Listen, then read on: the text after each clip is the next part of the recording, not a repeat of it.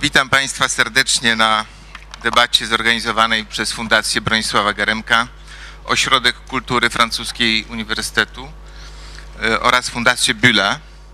Witam Państwa serdecznie, witam także panelistów. Proszę Daniela Konbendita i pozostałych, Magdę Środę i Romana Kuziara przywitać gorącymi brawami.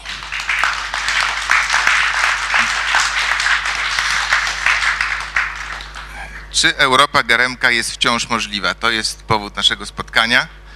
E, Daniel Cohn-Bendit to polityk europejski, europarlam- europarlamentarzysta z listy zielonych, zdemonizowany przez e, adwersarzy jako czerwony Dani, przywódca paryskiego maja. Po wydaleniu do Niemiec paryska zrewoltowana ulica krzyczała za nim wszyscy jesteśmy niemieckimi Żydami. Witaj Dani. Profesor e, Marian e, Kuźniar, politolog, dyplomata. Przepraszam, Roman. Wie pan, no już, już oczy nie te niestety. Politolog, dyplomata, były dyrektor Polskiego Instytutu Spraw Międzynarodowych, doradca prezydenta RP do spraw międzynarodowych. Proszę Państwa, dyskusję przewiduję na około godzinę, potem będą pytania z sali do panelistów i podsumowanie debaty. Każdy z panelistów będzie miał czas, żeby takiego resume dokonać.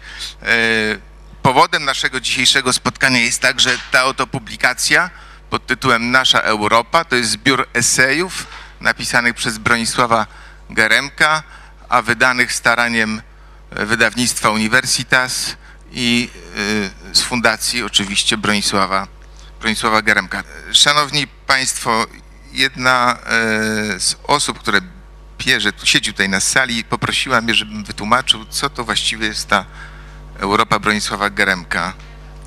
E, e, Bo jak odpowiedzieć na pytanie, czy Europa Geremka jest wciąż możliwa, skoro nie wiemy, jak ta Europa e, ma wyglądać, jaką Europę Geremek miał na, miał na myśli. Dla mnie to, to jest Europa człowieka, który był świadomy tragizmu historii. E, Dziś jest coraz mniej ludzi obdarzonych tym poczuciem tragizmu historii. Mieli go oczywiście ojcowie założyciele Europy, idealiści, marzyciele de Gaulle, Adenauer, de Gasperi, Monet, Schumann, y, którzy potrafili zakwestionować narodowy i, i polityczny darwinizm, którzy zrozumieli, y, by pokój był solidny i trwały, trzeba wyrugować przyczyny wojen, egoizmów państw, konkurencję o zasoby naturalne, dominację polityczną i gospodarczą, wyrugować nacjonalizmy. Otóż y, dzięki nim od 70 lat nie było w Europie wojny między państwami członkowskimi Unii. Poniekąd przez nich i my nie poznaliśmy tragizmu historii. A ten tragizm nosił także w sobie Bronisław Geremek. Y, Człowiek, który przeszedł przez warszawskie getto i poznał naturę nazizmu i, i komunizmu. Geremek w dzieciństwie chciał być pisarzem, nawet e, zwierzał się z, tego, z tej intencji Januszowi Korczakowi, który go zresztą zachęcał do tego i mówił, jeśli chcesz być pisarzem, to musisz poznać i zrozumieć świat, ale jak zrozumieć świat warszawskiego getta, świat e, zagłady, transportów, łapanek, śmierci. Geremek nie został pisarzem, został historykiem świata wykluczonych, wyklucz, e, historykiem świata marginesu, e, świata zadżumionych, trendowatych, kurtyzan, żebraków, katów, Żydów i tak. Generalnie historykiem świata słabych. Otóż ta empatia dla słabych i, i groza wojny zrodziła w nim głębokie europejskie przekonania.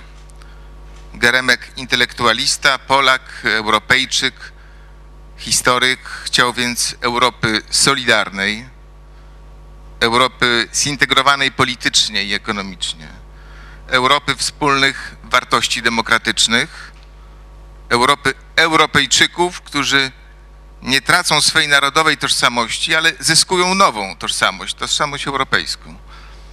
Europy silnej, skutecznej, liczącej się w globalizującym się świecie. Więc stąd płyną moje pierwsze pytania do panelistów. Może zaczniemy od Magdy Środy. Czy taka idealna Europa Geremka jest w ogóle możliwa? Szczególnie dziś, kiedy się mówi o europesymistach i o eurofobach. Kiedyś się mówiło tylko o eurosceptykach i o euroentuzjastach, a dzisiaj się już mówi o, o eurofobach i o, yy, i o europesymistach. Magda. Ja może zacznę od takiej osobistej refleksji, że jestem osobą francuskojęzyczną, często bywałam we Francji i jakoś nigdy nie miałam wielkiego entuzjazmu do tego kraju. Natomiast jeśli chodzi o Anglię, to bardzo dużo czytałam o tym kraju, wielu filozofów sobie ceniłam i przez wiele lat y, postanowiłam nie jechać do tego kraju, żeby mój entuzjazm nie zginął. Bardzo mi się podobał parlamentaryzm angielski, bardzo mi się podobało tam wiele różnych pomysłów. A ja myślę, że tak trochę jest y, z tą Europą, to znaczy jak czytałam książkę e, Nasza Europa, to miałam takie wrażenie, że pan profesor Geremek jest trochę tak jak ja, to znaczy w krainie takiego e, trochę naiwnego dzieciństwa europejskiego. Może dlatego niechętnie bywam w Parlamencie Europejskim, żeby tej naiwnej, tego naiwnego dzieciństwa nie stracić, bo wyznam, że mój entuzjazm do Europy jest właściwie dokładnie taki sam jak profesora, chociaż zastanawiam się, czy gdyby tam um, był więcej kadencji, to czy nie uległ on pewnej dekonstrukcji. A swój entuzjazm do idei Przepraszam, wspólnej... że ci wejdę w słowo. Ja się spotkałem z profesorem Geremkiem właśnie w Parlamencie Europejskim i mogę zaświadczyć, że pod koniec życia ta dekonstrukcja zaczynała mieć miejsce. On był bardzo sceptyczny. Tak. No ale my o tym nie wiemy, jak czytamy tę książkę, e, to ona jest pełna cały czas takiego, takiego entuzjazmu. I w ogóle będzie pewno e, trochę głupio mówić e, przy konbendikcie o wspólnocie europejskiej, bo jak, jak mówię, widzę to wszystko trochę z zewnątrz, ale też mam takie swoje źródła optymizmu, o, których, o którym mogłabym powiedzieć. Geremek zwraca uwagę i często w tej książce przewija się takie określenie, które przewijało się również w wypowiedziach przewodniczącego Jerzego Buzka. E, mamy Europę, mamy Europę państw narodowych, mamy Europę urzędów, mamy Europę instytucji, mamy Europę wspólnego rynku, mamy Europę wspólnych pomysłów fiskalnych i wspólnego euro, ale nie mamy Europy obywateli, nie mamy tej wspólnoty kulturowej. Jak mówił Geremek, potrzeba Europie Europejczyków i oczywiście na tym się skupię. Te dwa pojęcia, które przewijają się przez tę książkę, to jest przede wszystkim zaufanie i solidarność. Geremek w tej książce, jak i w innych pracach, o czym wspomniałeś, czerpał siłę dla tej idei solidarności z pamięci historycznej.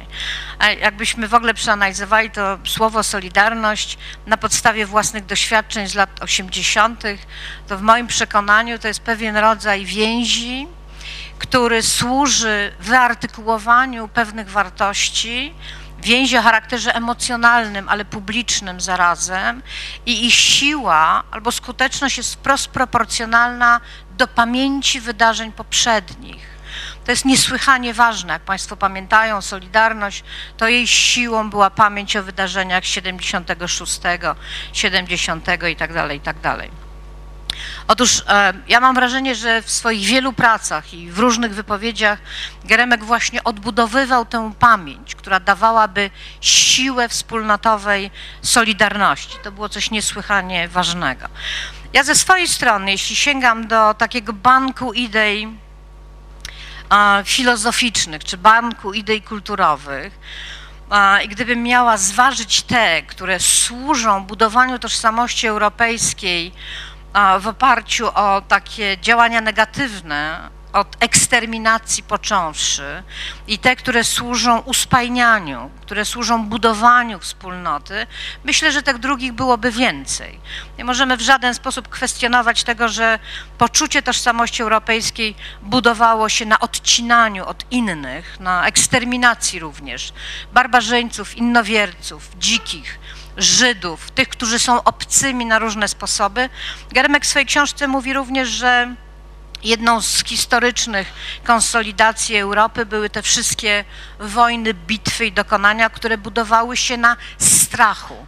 Na strachu przed innowiercami, na strachu przed komunizmem. Ale mamy w tej Europie takie idee, które właściwie cały czas są żywe. To są takie idee jak grecka filantropia czy filoksenia, jak zasada miłości bliźniego, jak idea oświeceniowej tolerancji czy racjonalności ludzkiej, idea praw, dosyć współczesna idea uznania, czy wreszcie to, co bardzo się teraz rozwija w myśli niemieckiej, ale również anglosaskiej, czyli różne teorie dotyczące etyki globalnej, czy różne teorie dotyczące kosmopolityzmu. Wielkim zwolennikiem kosmopolityzmu europejskiego jest Urlich Beck, a Sheila Ben Habib wywozi kosmopolityzm europejski z kantowskiej zasady gościnności. Tak więc szukając w tych ideach znaleźlibyśmy więcej spoiwa dla wspólnoty europejskiej niż tych elementów, które ją dekonstruują. Ale z drugiej strony, jak sięgniemy do tych elementów, które poddane są w Europie, a właściwie w myśli europejskiej dekonstrukcji, no to zobaczymy, że jednym z takich podstawowych pojęć jest pewno pojęcie wspólnoty plemiennej, pojęcie rodziny, jak również pojęcie tożsamości.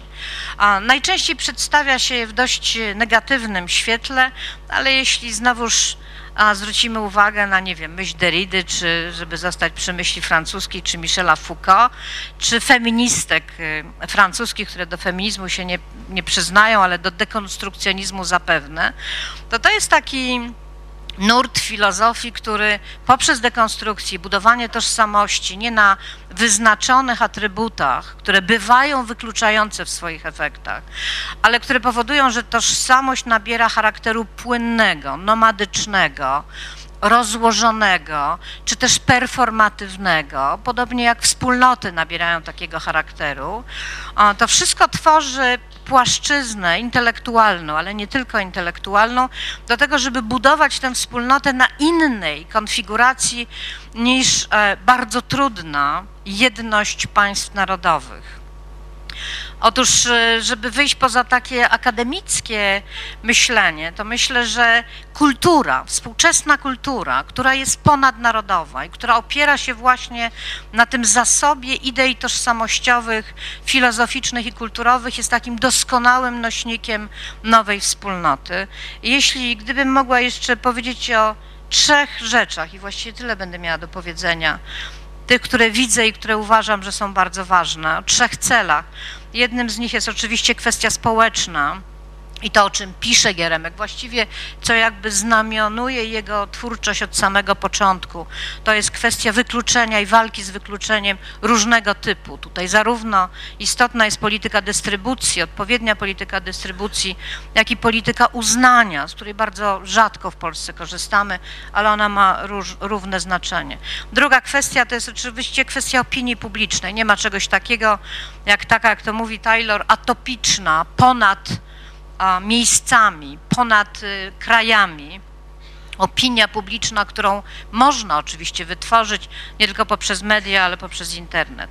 Wreszcie jest kwestia obywatelstwa, o której chętniej długo będę mówiła w duchu, w duchu Habermasa, czy w duchu tych, którzy sprawdzają, jak buduje się taką kategorię trochę meta-obywatelstwa ponad różnicami etnicznymi, tak jak to się dzieje w Szwajcarii, czy tak jak to się dzieje w Stanach e, Zjednoczonych. No i wreszcie narzędzie, narzędzie o którym też mogłabym długo mówić, jak będę miała okazję, to może do tego wrócę, to jest edukacja. A bez edukacji nie będzie Europejczyków, bez edukacji nie będzie wspólnego obywatelstwa, bez edukacji nie będzie e, wspólnoty europejskiej. Jeśli Europa potrafi dystrybuować ogromne środki na pomoc w kryzysie, jeśli potrafi dystrybuować ogromne środki na sprawy związane z uzyskaniem e, wspólnoty fiskalnej, na rolnictwo, dlaczego te środki nie są dystrybuowane na edukację.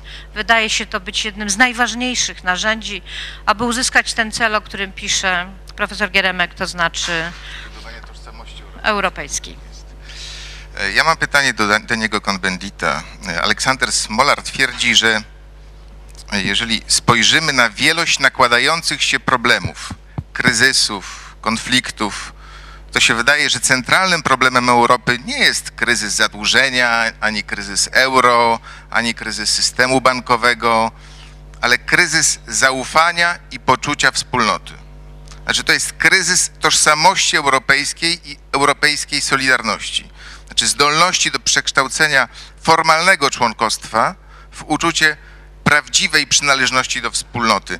Na parę dni przed śmiercią y, Geremek napisał w Le Monde, że Europa jest ostatnim marzeniem XX wieku. Czy Europa Geremka przestanie być tylko marzeniem? J'ai oublié ma boule de cristal. euh, Zapomniałem tutaj tej e, swojej en szklanej kuli, euh, wylatując vu dzisiaj rano. euh, Nie widziałem jeszcze przyszłości Europy i nie wiem, Em, jakiej ona się przedstawia postaci. Wydaje mi się, że cała trudność tego rodzaju dyskusji polega na tym, że musimy euh, usytuować się ponownie i le odnieść, by zrozumieć chwilę historyczną, o której mówimy. Gdyż mówimy Europa, euh, Europa savez, euh, czy to możliwe, czy nie. Wiecie Państwo, tworzenie się państw narodowych trwało co najmniej trzy stulecia. Euh, le moment I od momentu, kiedy państwo narodowe, państwo narodowe się narodziło i kiedy te państwa stały się demokratycznymi państwami, to jest cała Euh, historia. Euh, n'a Państwo narodowe euh, Od samego początku nie było euh, przestrzenią polityczną o charakterze demokratycznym. Tak więc dziś Tak naprawdę jesteśmy jak małe dzieci. To znaczy, że patrzymy na tę Europę i mówimy, Europa nie jest tym, nie jest tamtym, nie jest owamtym. To prawda, jest wiele takich spraw. Zresztą, tak jak dyskutowaliśmy przed chwilą, wyjaśniam. Tak, Europa to marzenie. Europa to marzenie w tym sensie, że 45, w 1945 il était inimaginable było nie do pomyślenia By- euh, wyobrazić 60 ans móc sobie, czym mogłaby być Europa c'est 60 lat później. euh, Dzisiaj wszyscy mówią, tak, no jasne, wojna, a teraz 45, tak jak gdyby po communisme, 1945 roku, po komunizmie, po faszyzmie i po wszystkim euh, tym, co było, y było rzeczą oczywistą, że pojawi się Europa. To nieprawda. Europa to euh, konstrukt, été, euh, który był konstruktem euh, politycznym, który zawdzięczamy osobistościom, obywatelom, poussé którzy powoli politycznie popychali. Zawsze opowiadam o tę trochę idiotyczną en historię. 45. Ja się urodziłem w J'ai été 45. conçu Byłem la poczęty euh, w pierwszym le możliwym en punktu widzenia momencie po desancie aliantów w Normandii. Znacie historię. Polacy są silni w historii. Wiecie, że Le débarquement c'est en 44. c'est- le desant był w c'est en 44. 44, et donc, je suis né en 45. I ja Si się urodziłem w 45. Jeżeli w 45, jak ja się pojawiłem na ziemi opowiadam moim rodzicom tak, Dans 50 ans, wiecie, za il y 50 aura lat nie będzie pomiędzy Niemcami i Francją i Francją granic. l'Elbe. Ren będzie wspólną rzeką, a potem będzie Łaba, a potem będzie taka wspólna przestrzeń, zobaczycie, od Atlantyku aż do granicy rosyjskiej. a rodzice moi powiedzieli, nie no, mamy problem, za, za szybko mówi za wcześnie i byle co. Było to po prostu nie do pomyślenia i to prawda, że Europa taka, jaką dziś ją widzie, widzimy, jest euh, odpowiedzią na nacjonalizm, na państwo narodowe, na faszyzm. Jest tą przestrzenią prawa, która została utworzona, ale ciągle jest marzeniem. I pytanie staje takie, czy Europa może nadal czerpać swoją legitymację z tego euh, okresu du, historycznego euh, 20e siècle. z XX wieku. Ja mówię nie. To nie wystarczy już dzisiaj. Dzisiaj dywidendy pokoju znamy ich cenę. Dzisiaj wobec kryzysu, przed jakim stoimy, kryzysu finansowego, gospodarczego, ekologicznego, musimy refundować tę Europę, odbudować ją. Z jednego prostego powodu. Państwo narodowe, czymżeż ono jest? To państwo, które mówi obywatelowi, Jest to oczywiście demokratyczna przestrzeń. Nie zawsze tak było, gdzie obywatel zorganizowany jest i sam siebie organizuje po to, żeby to państwo euh, mogło no, na przykład zapewnić mu pomoc jak będzie chory, zapewnić mu edukację, ochronę społeczną, opiekę społeczną, zapewnić mu granice. Sądzę, że byłoby bardzo prosto. Nie potrzebowałbym trzech godzin na to, żeby wam to wszystko zobrazować i wykazać, że dziś w globalizacyjnym świecie państwo narodowe nie jest już zdolne te swoje prerogatywy wykonywać. Ja en ciągle opowiadam we Francji, mówię tak, 30 ans, za 30 lat żaden kraj członkowski Unii partie du G8. Europejskiej tak naprawdę nie będzie wchodził w skład G8, Donc, nawet Niemcy. donc, I zobaczycie, trzeba wiedzieć, czego chcemy. Czy chcemy ustrukturować, zbudować ten świat doby dzisiejszej, tę globalizację, czy też chcemy Si ponosić on jej skutki. Jeżeli eh chcemy ponosić on jej skutki, nie potrzebujemy Europy, ale jeżeli chcemy być interesariuszem tej nowej konstrukcji, tego wielobiegunowego świata, euh, stać euh, się jedną z części tego świata zdolną właśnie do udzielania odpowiedzi na kryzys, wówczas potrzebujemy Europy. Europa taka jak jest dzisiaj, ta Europa, to Europa niezdolna udzielić, udzielić tej odpowiedzi, ale bez Europy nie będzie również zdolna. I tu jesteśmy w takiej sprzeczności. Sądzę, że potem w dyskusji będziemy to mogli dalej poruszać. Jest fundamentalną sprawą, by powiedzieć, że marzenie Geremka, marzenie tych Europejczyków, którzy przeżyli tragedię XX wieku, wojny, totalitaryzmów, że ta Europa potrzebuje dziś skoku naprzód, skoku do przodu. Moje stanowisko jest takie. Dziś powinniśmy dążyć do ustanowienia Stanów Zjednoczonych Europy, Europy federalnej. To nie jest Europa scentralizowana. Państwo federalne to akurat coś przeciwnego niż państwo centralizowane. I by odpowiedzieć na kryzys, to właśnie w tym ruchu historycznym musimy się znaleźć. Wobec tej trudności historycznej, przed jaką stoimy, Musimy tak zadziałać. Mówił Pan o eurofobach, eurosceptykach i tak dalej. Oczywiście wszystko to istnieje, ma Pan rację, ale proszę sobie wyobrazić, no nie wiem, rewolucja francuska, tożsamość centralna wszystkich Francuzów, niezależnie od tego, czy są katolicowi czy lewicowi, to był 1789 rok. Spróbujmy teraz oczywiście, Polacy są silni w historii, jak mówię, więc to nieskomplikowane, proszę sobie wyobrazić. i przypomnieć, jak wyglądała Francja 30, 40, 50 lat po rewolucji francuskiej. To wcale nie było takie wspaniałe.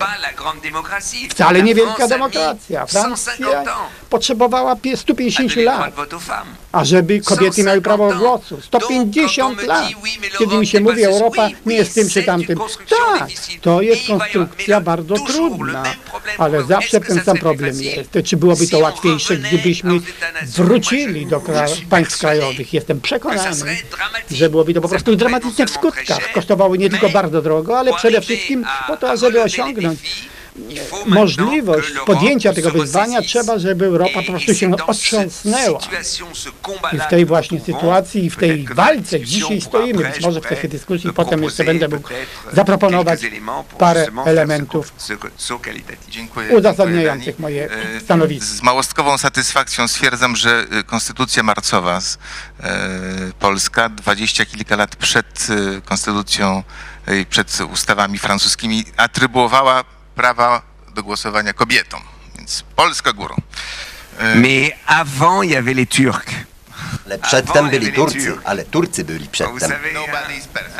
Nobody perfect. is perfect. Pytanie do pana profesora Romana Kuźniara. Unia Europejska próbuje znakomicie rozwiązywać problemy, które sama wcześniej stworzyła, e, przyjmując do strefy euro kraje do tego nieprzygotowane. Tak? W stanie takiego rozchwiania i kryzysu próbuje teraz pogłębiać in- integrację, jakby ucieka do przodu. Tak? Montuje unię fiskalną, powołuje bank centralny. Tymczasem rośnie bezrobocie, wzrasta frustracja młodych, mających poczucie, że nie mają na nic wpływu, że że nie ma sensu głosować, bo i tak nie ma na nic głosować, na kogo głosować i tak to nic, nic, nic nie da. To powoduje ten przygnębiający deficyt demokracji. Czy taka jest Pana diagnoza, czy też zgoła inna, optymistyczna na przykład? Vous, vous, vous devez, Trzeba jeszcze tutaj euh, dodać, że Anglia nie jest y, członkiem Eurostrefy, a bezrobocie tam wzrasta. Więc jeżeli chcemy wybrać to lub to, można by znaleźć jeszcze tutaj więcej krajów. Akurat ja niespecjalnie jestem mm, w- przygotowany do dyskutowania kwestii demokracji w Unii Europejskiej czy w Europie, natomiast y, zaraz do tego wrócę, bo to ważne pytanie oczywiście i do tego się odniosę, ale jednak e, proszę mi pozwolić odnieść się krótko do tego pierwszego pytania, które uważam za zasadnicze i uważam, że należy oddać sprawiedliwość i Unii Europejskiej i profesorowi Gremkowi, dlatego że on byłby pewnie nieszczęśliwy, e, słysząc, że Europa, w której żyjemy, nie jest jego Europą. Europa, która istnieje, Europa, w której żyjemy, jest Europą profesora Geremka. Profesor Geremek był historykiem, wybitnym historykiem, który zajmował się, jak wiemy, na samym początku Europą średniowieczną. Ja w ogóle poznałem profesora Geremka jako historyka poprzez jego fantastyczny artykuł z roku 83, właściwie studium, mm, zatytułowane Więź i poczucie wspólnoty w Europie średniowiecznej. To wielka rzecz. I y, z tej perspektywy, perspektywy historyka, profesor Gremek miał świadomość, że Europa, w której żyjemy, jest spełnionym marzeniem nie pokoleń, stuleci, stuleci Europejczyków, stuleci Europy, poprzez które Europa próbowała, znaczy nie tyle Europa jako całość, ale poprzez plany, które były formowane gdzieś od XIV-XV wieku, próbowała stworzyć coś, mm, w czym w tej chwili żyjemy, w czym w tej chwili się znajdujemy, a to, w czym jesteśmy, jest daleko, daleko więcej niż to, o czym marzono przez em, kilkaset lat, o czym pisze zresztą profesor Geremek w innym eseju zamieszczonym właśnie w tej książce przecież, kiedy opisuje te e, świetne plany od Jerzego od Podjebradu aż po okres międzywojenny, czy nawet jeszcze troszkę później. Tak więc Europa, w której żyjemy z całą pewnością e, w perspektywie historyka, jakim był e, profesor Geremek, jest Europą, mm, w której się znajdujemy. Zresztą on pisze, to łatwo znaleźć na kartach tej książki, zaakceptujmy Europę taką, jaka jest. Taką, jaka jest. On doskonale wie, jaką drogę, jaką długą drogę Europa musiała przejść do tego mm, stanu, do tego momentu, w którym się znajdujemy, a zaczęło się raptem, jak mówił właśnie Daniel Cohn-Bendit, zupełnie niedawno, prawda, kilkadziesiąt lat temu. Proszę spojrzeć, kilkaset lat wojen, entuzjastycznego wyżynania się Europejczyków, czy wojowania Europy e, z sąsiadami raczej pod naporem niż, ale przecież także i niechlubny okres imperializmu europejskiego, prawda? I oto nagle staje się cud. Marzenie staje się ciałem. Owszem, profesor jeszcze mówi jeszcze troszkę to, jeszcze troszkę tamto, a więc i demokracja, do której zaraz wrócę, i jeszcze mm, promieniowanie, i może jeszcze e, coś, s- solidarność, ale generalnie myślę, że profesor Geremek jako historyk odczuwał głęboką satysfakcję także ze względu na swoje pochodzenie, e, z tego, w jakiej Europie żyjemy. Europie, która jest najbardziej bezpiecznym miejscem na świecie, Europie, która jest pokojowym e, kontynentem, Europie, której, jak sam pisze zresztą, i to jest prawda, w stopniu najwyższym na świecie przestrzegane są prawa człowieka, gdzie jest, e, są najlepsze standardy demokracji, gdzie rzeczywiście em, jest realizowana w sposób może niedoskonały, możemy wybrzydzać zasada solidarności, ale proszę mi pokazać, gdzie jeszcze gdzie jeszcze e, ma miejsce zasada, gdzie się praktykuje zasadę solidarności, prawda, poprzez te wszystkie spójnościowe programy. E, Demokracji nie tylko wewnątrzpaństwowej, prawda, w krajach Europy, ale także demokracji w stosunkach między państwami, gdzie mamy jeszcze inny, drugi kontynent, czy miejsce na świecie, gdzie możemy mówić o demokracji w stosunkach między państwami. I wreszcie Europy prometejskiej, o której on pisze, tutaj w, na kartach tej publikacji, ale także w, tym słynnym, w tej słynnej publikacji, do której, znaczy słynnej, ona właściwie przez wiele lat była zupełnie nieznana, ponieważ wyszła w czasie, w której e, profesor Geremek nie był autorem e, zalecanym do lektury ani studentom, mm, ani komukolwiek innemu. A więc także prometeizm europejski, także promieniowanie jej nauki, jej kultury, jej osiągnięć, jej osiągnięć e, duchowych. E, e, Tak więc myślę, że profesor Geremek był generalnie rzecz biorąc usatysfakcjonowany, jeżeli chodzi o e, e, stan Europy, niezależnie od, że tak powiem, tak powiedziałem, jeszcze troszkę tu, jeszcze troszkę tam, o tym możemy jeszcze mówić, e, ale tak jak powiedziałem, mówił, że zaakceptujmy Europę jaką jest. Zresztą wszystkim tym, którzy mówili, że trzeba dokonać jakiegoś takiego jeszcze ucieczki do przodu w tej czy innej dziedzinie, to jest, bo zaakceptujmy Europę jaka jest, strona 110, ale strona 25 mówi, jeżeli chodzi o wielkie procesy historyczne, jeżeli chodzi o wielkie procesy historyczne, to przyspieszenia mają swoje granice. Ostrożnie. Ostrożnie, żeby nie wywołać, że tak powiem, reakcji, która zniszczy to, co już do tej pory zbudowaliśmy. E, Tak więc mm, tyle, jeżeli chodzi o odpowiedź na to pytanie zasadnicze, bo wydaje mi się, że to należało oddać, że tak powiem, tę sprawiedliwość i profesorowi, i historii Europy, i temu momentowi, w którym jesteśmy. Natomiast jeżeli chodzi o demokrację w Europie, to rzeczywiście to jest taki problem w moim przekonaniu dosyć trudny, dlatego że z jednej strony jesteśmy niewątpliwie kontynentem czy mm, e, ugrupowaniem państw, jeżeli zatrzymujemy się tylko przy Unii Europejskiej, gdzie standardy demokratyczne są niewątpliwie realizowane w sposób absolutnie najwyższy, nieporównalny, nieporównalny na świecie. Przecież e, traktatem, i to jest jednocześnie paradoksy, ponieważ jesteśmy niezadowoleni z, z, z poziomu tej demokracji, z tego jak ona e, nam się wydaje, mm, e, że tak powiem, jest urzeczywistniana, czy z tego jaki mamy wpływ na bieg spraw w Europie. Ale spójrzmy na, na, historię Konstytucji Europejskiej, traktatu konstytucyjnego. Jest to, akurat tym się zawodowo zajmują. Jest to naj, najbardziej demokratycznie wynegocjowany traktat w historii świata. Nie ma drugiego takiego traktatu, takiej umowy międzynarodowej, która byłaby tak demokratycznie negocjowana, z udziałem takiej wielkiej liczby parlamentarzystów narodowych, europejskich, przedstawicieli państw, y, organizacji pozarządowych. Nie ma, i to gigantyczny traktat. I co? Upadł dlaczego? Bo niewystarczająco demokratyczny, prawda? Upadł, bo w niektórych krajach, oczywiście były inne powody, dla których on został odrzucony, ale wiemy, ile, wiemy doskonale, ile krytyk wylano przeciwko temu traktatowi, że to jak zwykle ci biurokraci w Brukseli wymyślili coś, prawda? Nieprawda. No więc z jednej strony to jest tak, że mamy najwyższy poziom demokracji na świecie, a z drugiej strony jesteśmy niezadowoleni, dlatego oczywiście, że mówimy nie tyle o demokracji w naszych krajach, chociaż też jesteśmy niezadowoleni, tylko o demokracji, procesach demokratycznych na szczeblu Unii Europejskiej. I tutaj stoimy przed dylematem, który jest prawdziwy, absolutnie prawdziwym.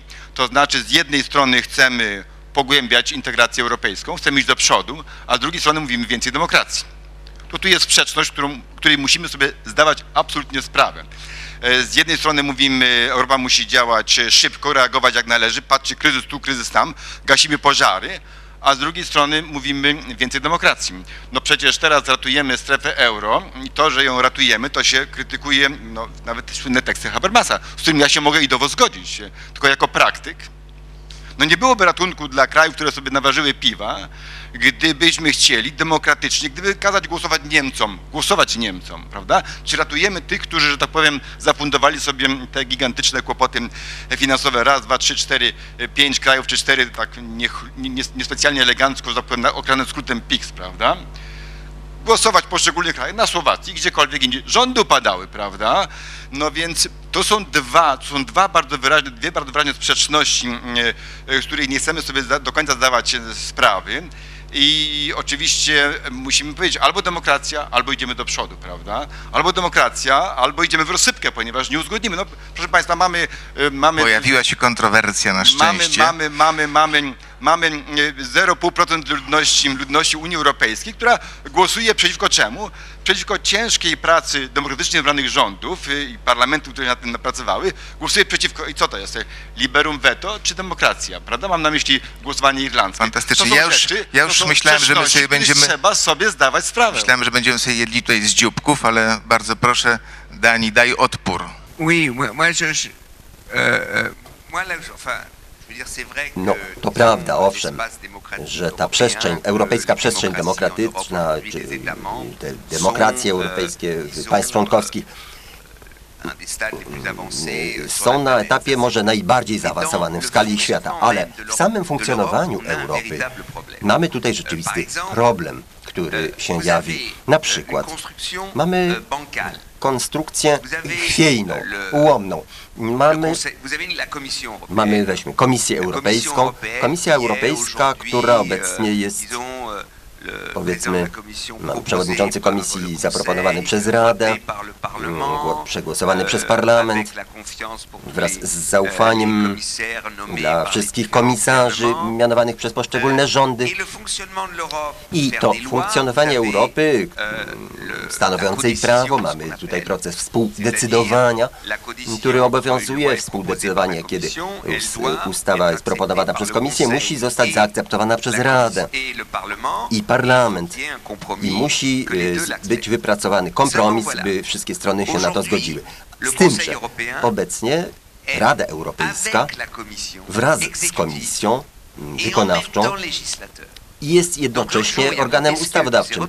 Kiedyś Montesquieu e, by się e, przewrócił się w grobie, zadzwonił do mnie i powiedział, drogi kolego, to trzeba zmienić.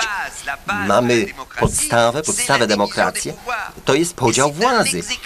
I, a tutaj władza wykonawcza i ustawodawcza to jest sprzeczne z podstawą funkcjonowania demokracji.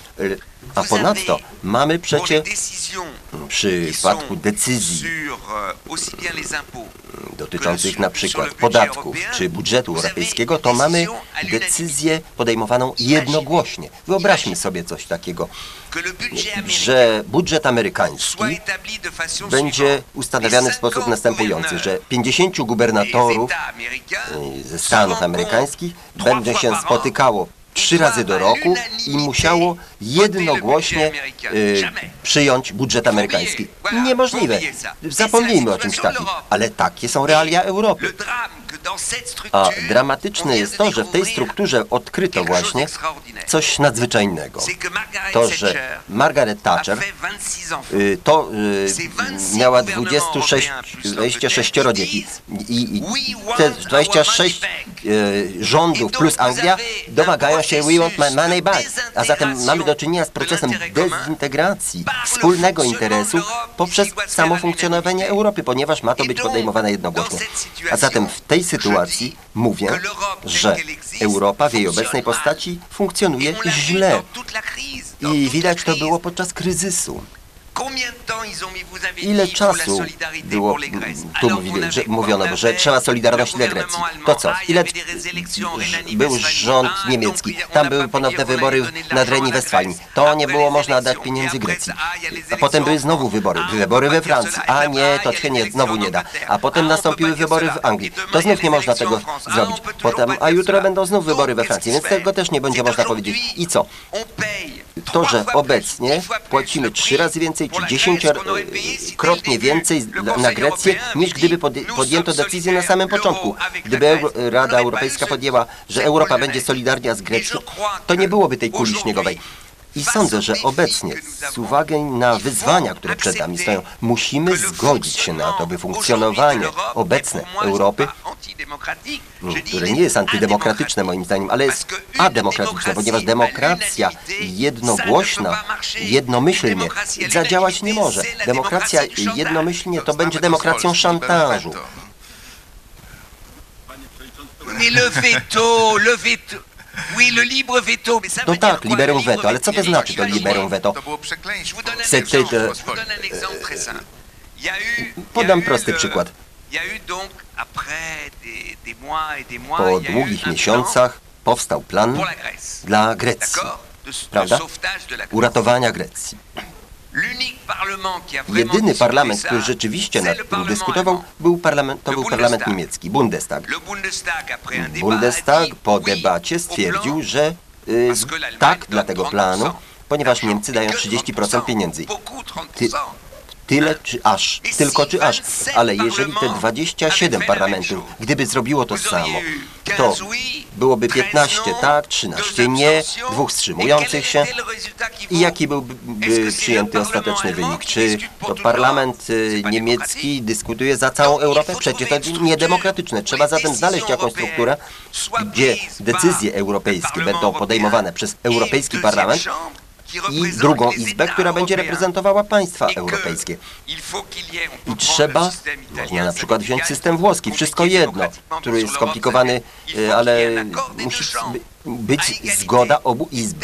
Jedno wartość, tak samo wartościowa. I trzeba obecnie powiedzieć, że trzeba rozbić tę Europę ademokratyczną, niedemokratyczną. I tutaj się nie pełni zgadzam z e, profesorem Gieremkiem, tu cytowanym, że prawdą jest, że kiedy czasami chcemy iść za daleko, to może powstać zagrożenie. Ale druga rzecz także jest prawdziwa. Jeżeli nie chce, będziemy chcieli iść naprzód, to także zagrożenie powstanie, ponieważ następuje zablokowanie. A obecnie Europa jest właśnie zablokowana. No jak? Trzeba zmienić metodę. Wspól metodę wspólnotową trzeba obecnie zmienić. Metodę postępu. No przede wszystkim najpierw trzeba jakichś pomysłów. Bo najczęściej mówi się nam zawsze, że Obecnie Europa jest właśnie taka, inaczej się nie da. Jestem przekonany, że trzeba to zmienić. Europy y, Geremka, bo jak powiedziałeś, Europa funkcjonuje źle, ale to dlatego, że górą, górę biorą nacjonalizmy, górę biorą egoizmy narodowe i że nie stworzyliśmy Europejczyków. Geremek mówił, stwórz, stworzyliśmy Europę, a teraz musimy stworzyć Europejczyków. I oczywiście to była parafraza sławnej formuły Massimo D'Asgilio, wypowiedziana po zjednoczeniu Włoch w 1861 roku. Ale o ile Włosi mieszkali na jednym półwyspie, w sercu antycznej chrześcijańskiej Europy, byli katolikami i mówili tym samym językiem, o tyle z Europejczykami już tak łatwo nie jest, prawda? Mamy Włochów, ale czy mamy Europejczyków? Może Magda Środa teraz. Nie, nie, czy, nie, ja bardzo lubię bardzo lubię ten ton dyskusji. Znaczy mi się wydaje, że po pierwsze mamy Europejczyków, bo są nawet robione takie badania. Pamiętam 4 czy 5 lat temu na pytanie, kim jesteś, 16% obywateli odpowiadało, jestem Europejczykiem, a potem gdzie mieszka. E, dzisiaj to jest, zdaje się, ponad 30%. Czyli ten proces jakby pomału postępuje. Ale ja myślę, e, za, za, za, jeśli zacznę od e, tej Konstytucji Europejskiej, ona rzeczywiście była bardzo demokratycznie procedowana. Natomiast jak przeanalizować, i robi to też Geremek, tylko on na to nie zwraca uwagi, jak przeanalizować taką nową poprawność polityczną europejską, no to ona jednak jest powiedziałabym, pozbawiona odwagi. To znaczy, ona jest bardzo ostrożna. Tam się nie używa tego określenia my, naród europejski albo my, wspólnota europejska. Tam cały czas są zachowane separatyzmy. Otóż jeśli ja mówiłam o tych y, o tej dekonstrukcji tożsamości, odejściu od wspólnot plemiennych, o tych pewnych procesach, które widać jakby w ruchu intelektualnym w Europie, to mówiłam również dokładnie w tym duchu, w którym powiedział pan Cohn-Bendit, mianowicie a, ja myślę, że w Polsce to jest problem tabu. To znaczy największą barierą przed, przeciwko budowaniu wspólnej Europy jest państwo narodowe. I to nawet powiedziałabym nie państwo narodowe jako bardzo silny konstrukt. Jak przejdą Państwo przez zajęcia z filozofii politycznej czy z politologii, to jest tam wszędzie napisane, no najważniejszy jest suwerenny lud i jedynym nosicielem praw człowieka e, są państwa narodowe. Po pierwsze wiemy, że państwa narodowe E, tak jak to zostało już to powiedziane, funkcjonują zaledwie 200-300 lat. Wiemy doskonale, że istnieją wspólnoty, które trwały i konsolidowały się, jak na przykład wspólnota polska poza istnieniem państwa narodowego i poza istnieniem e, wszelkiej państwowości. Ja jestem też przywiązana do takiej opinii Gelnera, że w gruncie rzeczy naród to jest taki twór wymyślony przez nacjonalistów. I tak się zastanawiam, czy przypadkiem państwo narodowe nie jest takim tworem dziś, w dzisiejszej Europie, do którego bardziej przywiązani są politycy niż obywatele. Jednym słowem, to jest, um, znaczy w Polsce to jest problem tabu, to znaczy mówienie o federacji e, europejskiej i mówienie o, nie wiem jakiego słowa by tu użyć, o takim wolnym obumieraniu państwa narodowego na rzecz regionów, na rzecz różnic, na rzecz różnych e, innych e, noś, nośników, e, nośników, powiedziałabym, idei europejskiej, wydaje mi się kierunkiem pożądanym. Tylko ja nie znam w polityce polityka, w polskiej polityce, który powiedziałby, mamy do wyboru albo trwać przy idei państwa narodowego, albo trwać przy idei wspólnej Europy, jakkolwiek ona by nie wyglądała. Więc mogę dorzucić tylko jedną uwagę, mianowicie trzeba nam odwagi w tym wszystkim. Odwagi mówienia o tym, że albo, albo, albo państwo narodowe, albo wspólna Europa. Notabene byłam teraz, e, wracam właśnie z Londynu, gdzie byłam na konferencji, gdzie spotkało się bardzo dużo Polek. E, powstała konferencja, która się nazywała Zjednoczone Królestwo Polek. To jest niemałe królestwo, bo Polaków jest tam dwa miliony, Polek jest ponad milion, a większość z nich ma własne wykształcenie. I kiedy rozmawia się z nimi, to, to nie jest emigracja zarobkowa, to nie jest emigracja w zawieszeniu. To nie są ludzie, którzy czują jakiś resentyment, patriotyzm, chcą wracać, ale nie mają pracy. To są ludzie, a na pewno ich dzieci, którzy mówią: Jestem dziś w Anglii, bo tu są dobre rynki pracy i tu się fajnie żyje, bo jest powietrze. W Polsce nie ma powietrza. Rozmawiałam akurat z parą lesbijek, która zaadoptowała e, czarne dziecko. W Polsce nie mieliby życia, tam żyją. Ja nazywam tą, e, tę emigrację egzystencjalną emigracją. Ich dzieci mówią: Ja nie wiem, co będę robił. Być może będę tu pracował, ale przeniosę się do Portugalii, bo jest, bo jest cieplej. Być może pojadę do Włoch.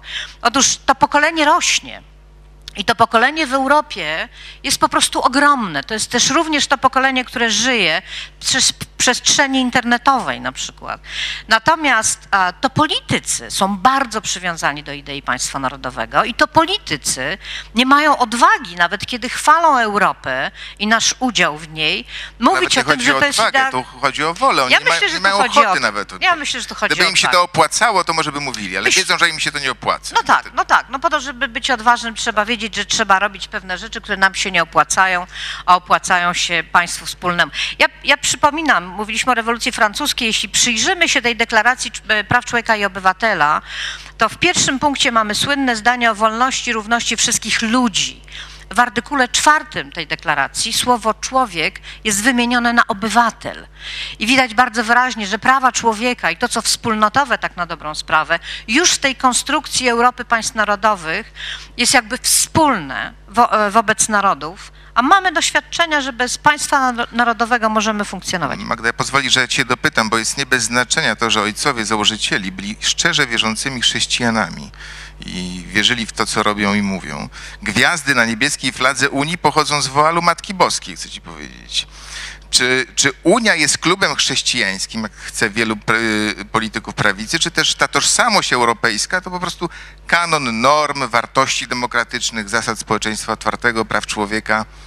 To ważne pytanie jest, bo to... Znaczy ja, znaczy, ja będę niewiarygodna, jak będę mówiła o zaletach chrześcijaństwa. Gdybyśmy na chwilę oderwali się od nauczania papieży, a wrócili do nauczania Jezusa Chrystusa, to w Polsce bardzo niepopularne, a, to ja myślę, że byśmy zobaczyli, że w idei chrześcijańskiej jest niewiarygodna ekstensja. Niewiarygodna. Jest świetna książka, no, taka dosyć prosta, ale ja ją bardzo lubię, Dwa źródła moralności religii Henryka Bergsona. I tam Jezus Chrystus obok Sokratesa i Gandiego są tymi, którzy otwierają wspólnotę. Ona się musi zamknąć, żeby jakby przytrzymać pewne wartości i obowiązki, ale oczywiście to jest ta postać społeczeństwa otwartego jak najbardziej.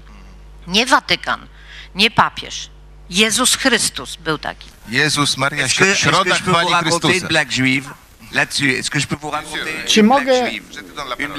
Czy, y czy mogę kawał żydowski opowiedzieć? Sześciu Żydów euh, pensée wpłynęło bardzo mocno na myśl na świecie. Mojżesz, który no, oczywiście euh, swoje prawa ogłosił. Mamy Euh, Chrystusa, który powiedział wszystko jest miłością. Potem Karl Marx, który powiedział wszystko jest pieniądzem. Potem a Rockefeller, który powiedział wszystko jest na sprzedaż. Potem macie Sigmund Freud, qui a Zygmunta Freuda, który powiedział wszystko jest seksem.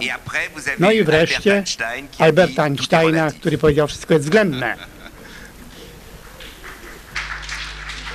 Roman, Roman Kuźniar, bo chciałeś adwocem tylko. Tak, tak. Znaczy o, w odpowiedzi troszkę na, na pytanie e, pana przewodniczącego e, dołączyć swój głos, bo pytanie jest ważne, dlatego że ono się przewija przez karty tej książki, ale nie tylko w ogóle w dyskursie europejskim.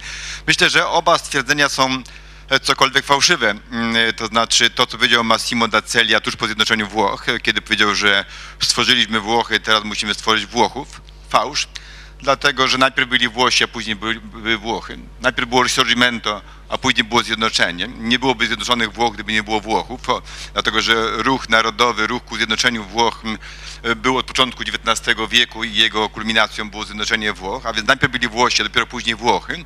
I podobnie będzie z Europejczykiem. Europejczykiem, który oczywiście już jest, tak jak mówiła pani profesor, w każdym z nas w jakiejś mierze, bo jesteśmy Europejczykami, dlatego że jesteśmy Polakami. Jesteśmy Europejczykami, dlatego że jesteśmy Francuzami.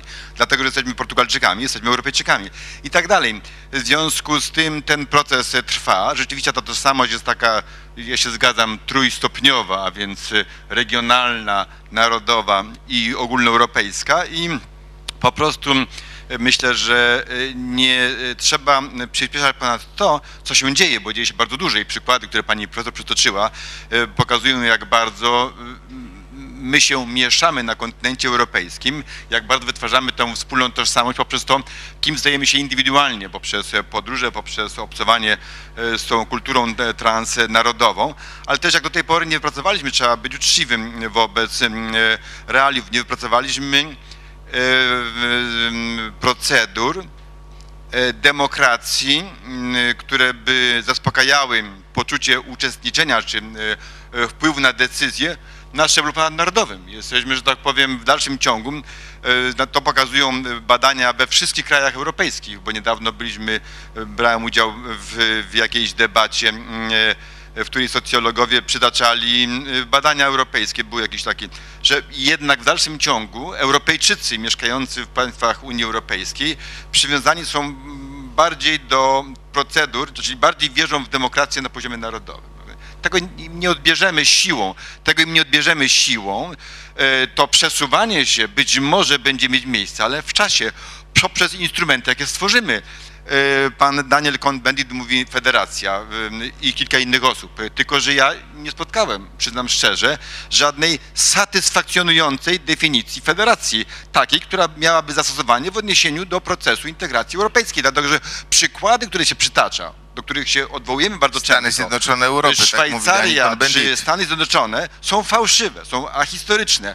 Inne przykłady federacji, bardzo proszę, Dlaczego Jugosławia, są, Związek Sowiecki. Dlaczego są fałszywe? A, dla, Europa. a, dlatego, a, dlatego, a dlatego, że zarówno Szwajcaria, jak i Stany Zjednoczone nie powstawały z państw narodowych. Natomiast Unia Europejska powstała z państw narodowych, które powstawały przez stulecia, powstawały w morzu krwi, wojen, przez języki, przez historię, przez literaturę i tak dalej, i tak dalej. W związku z tym, w związku z tym, małe państewka y niemieckie, jak było zjednoczenie. Ale mówi pan niemieckie, niemieckie. A historia, proszę pana. Jeżeli pan chce wiedzieć, czym jest Europa, to cette histoire. mnie minister spraw zagranicznych Turcji opowiedział mi tę historię. Czy Turcja sta, wchodzi w Europę? no, Można godziny na ten temat dyskutować. évidemment, Oczywiście nie. Dokładnie. I pan Dawid Oglu powiedział mi tak, niech pan pojedzie do Chin i proszę zapytać Chińczyków, czy Turcja, gdzie ona się znajduje? Oni powiedzą oczywiście w Europie, bo ten malutki koniec Turcji w Azji, to nie powiecie, że jest to kraj azjatycki, prawda? No, to śmieszne coś takiego powiedzieć. Cała historia euh, Turcji jest związana z antagonizmami z Europą, a nie z Chinami, nie z Azją. Mówią Chińczycy, prawda? Nie mówię, że mają rację. Tak, daleko są, ale wy też jesteście daleko. Justement, Pan jest daleko. Êtes loin parce que Nie, pan też jest daleko, bo pana jedyny argument, żeby pana sprowokować, to mówię, że Turcja nie wchodzi do Europy, dlatego że nie są chrześcijanami. Wcale nie, to pan to powiedział. To nie ja, to nie ja. Ale oprócz tego, dlaczego Turcy, doktryna, no nie mogę obu panów naraz tłumaczyć, ale oprócz tego nie widzę żadnych argumentów innych. Powiem tak, jesteśmy Francuzami i jesteśmy. Europejczykami. Portugalczykami i Europejczykami. To już nie tak. Dam następny przykład. Jest młoda Holenderka pochodzenia tureckiego, która jest Holenderką z rodziców emigrantów, która dzięki Erasmusowi będzie robić studia w Montpellier we Francji. Montpellier zakochuje się w młodym Francuzie. Pochodzenia magrebskiego. No a ponieważ się kochają, no to robią dzieci. Te dzieci czym są. Kim są? Francuzami? Holendrami? Turkami? Magrebczykami? Są. Eh Europejczykami. No więc jesteśmy w procesie historycznym dzisiaj, gdzie coraz częściej poprzez eh mieszankę bien, krwi il- il naît aussi rodzi się również część ludności, która już się nie definiuje krajowo. I po drugie, to co pan powiedział, że ludzie Przywiązani są do procesu krajowego, narodowego. Ma pan rację, ale ta wielka walka, jaką dziś musimy prowadzić, polega na tym, że w globalizacji światowej rynki zniszczyły suwerenność krajową. Zniszczyły ją.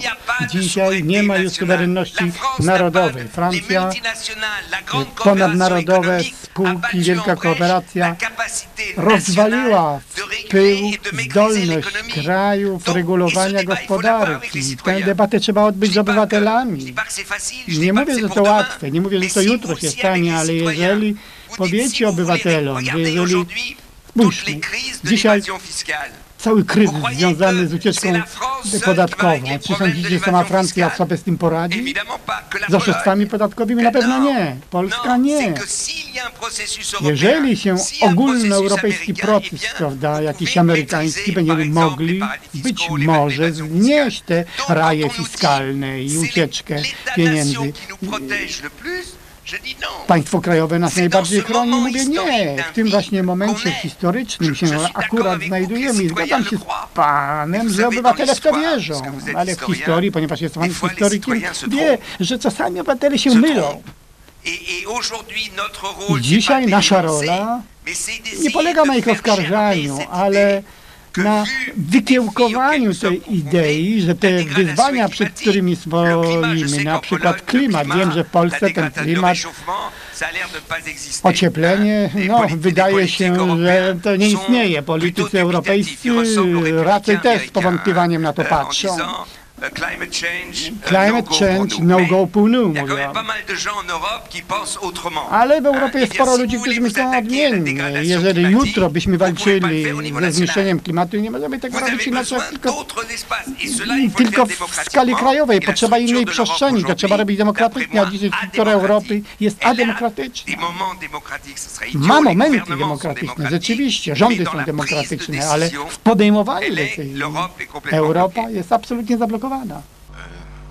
Szanowni Państwo, ja mam jeszcze 50 tysięcy pytań do naszych panelistów, ale już Ja nie będę ich... ja Tylko jeszcze jedno zdanie, dobrze, bo rzeczywiście sam pan profesor powiedział, że skoro nie mogą powstać Stany Zjednoczone Europy, to dlatego, że są państwa narodowe, bo przecież różnice etniczne, jakie mamy w Stanach Zjednoczonych są ogromne i tam jednak udało się stworzyć dosyć sztuczną e, kategorię obywatelstwa amerykańskiego, a nawet bardzo silne poczucie przynależności narodowej bez e, jakby niszczenia odrębności ety- Ale etnicznej. kosztowało to górę trupów w czasie wojny secesyjnej jednak, Ale pamiętajmy. e, pamiętajmy, że możemy korzystać z pewnych doświadczeń. Oui, Natomiast mais nous, on a deux guerres de sécession derrière Tak, ale my mamy dwie secesyjne wojny za nami, prawda? Que Trzy, 1870, trzy, bo jeszcze 1870. Ja I dwa totalitaryzmy. jedną rzecz. Oczywiście e, prawdą jest, że po prostu nie ma suwerennych rynków w tej chwili w Europie. E, rynki mają charakter globalny i nie ma problemów, które można by dzięki suwerenności rozwiązać, tak jak problemy klimatyczne. Ale ja bym zwróciła uwagę, w, w Polsce to nie jest tak, że ludzie się nie przejmują klimatem, tylko w Polsce z jakichś powodów nie może się przyjąć Partia Zielonych. Zresztą przewodnicząca jest na sali. I to jest raczej problem polityczny, a nie problem w rozumieniu tej problematyki. Równie tajemniczy jak wiele innych problemów w Polsce. Otóż e, ja tylko chciałam powiedzieć, że e, jest coś, co również przechodzi ponad suwerenność narodową, to jest, ta, to jest ta kultura. Budujmy politykę na przykład na kulturze. A to, co jest bardzo ważne, to edukacja. Ja tak rzuciłam, ale tak naprawdę chodzi mi o rzeczy, ja wiem, że to zacznie się potworna debata na ten temat, ale ja wiem, pracując 35 lat na Uniwersytecie Warszawskim, co zrobił ze studentami Sokrates Erasmus. Znaczy on po prostu w ciągu jednego pokolenia zmienił Polaków w Europejczyków. To nie są już ludzie, którzy chcą wyjeżdżać z Polski do Europy, bo tam jest lepiej. Oni jadą na Sokratesa Erasmusa, wracają i mówią, w Polsce jest fajniej, ale oni wiedzą, jak tam jest i to jest po prostu coś niewiarygodnego. Gdyby zrobić wspólny pro program edukacji obywatelskiej dla całej Europy, nie przez polityków, nie przez ministrów edukacji, bo będzie oczywiście jadka, a gdyby spróbować jednak pokusić się, i na to powinny w Europie znaleźć, znaleźć się pieniądze, o wspólny podręcznik z historii. Ja wiem, wiem, bo ja z najbliższą przyjaciółką pokłóciłam się, co było ważniejsze, bitwa pod Wiedniem czy bitwa pod Poitiers. Prawie nasza przyjaźń się z tego powodu e, rozpadła, więc wiem, jak będzie trudno, ale ja myślę, że skoro no, dokonujemy niewiarygodnych wysiłków e, natury ekonomicznej, żeby uspójnić ten system, a to dlaczego nie możemy dokonać takich mm, wysiłków w dziedzinie edukacji, wymyśleć system dla młodych ludzi w rodzaju Sokratesa Erasmusa, żeby uaktywnić ich, a no, zgodnie z takimi standardami demokracji europejskiej. To wymaga ogromnego wysiłku, to wymaga dużej wyobraźni to wymaga odwagi w zawieszeniu jakby zasadności państwa narodowego i to wymaga kilku sposobów, żeby uspójnić młodych ludzi na poziomie e, wcześniejszym niż, niż studia. Wydaje mi się, że to jest wysiłek do pokonania a, i myślę, że pieniądze na ten cel w Europie w każdym razie powinny się znaleźć. Dziękuję bardzo. Proszę Państwa, przechodzimy do tej części, w której Państwu oddaję głos. Proszę o zadawanie pytań lub o krótkie wypowiedzi, no i o, o dyscyplinę, żeby jednak wypowiedzi nie były zbyt długie, maksimum 3 minuty. Dobrze? Zaczynamy od Pana Senatora Wilowiejskiego. Dziękuję, tylko z jednym problemem, panie Jarosławie, że ja mam odpowiedź w jednym zakresie dość poważną. Z prostego powodu, z prostego powodu, że przez rok w 1000, 2008 i 2009 roku przez kilkanaście miesięcy y, kontynuowałem, realizowałem testament Bronisława Gieremka. I o tym mówiliśmy trochę zbyt mało, bo te dyskusje już trwają od długiego czasu. Trzeba zresztą powiedzieć, że w Unii y, projekty, tak powiem, tego, jak mówi pan Konbendit, skoku do przodu, już były w latach 80. i 90., ale jakoś nie podjęto, nie potrafiono ich podjąć. Kluczem, tak trochę jak pani profesor Środa tutaj podkreśliła, kluczem jest problem obywatelskości.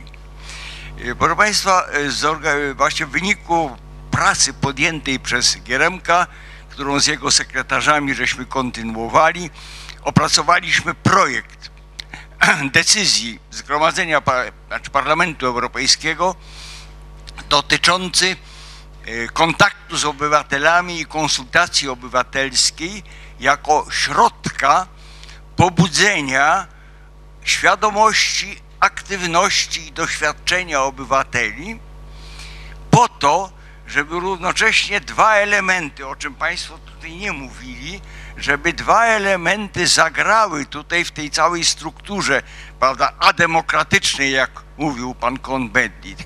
To znaczy, żeby zagrały media i partie polityczne, które europejsko nie grają.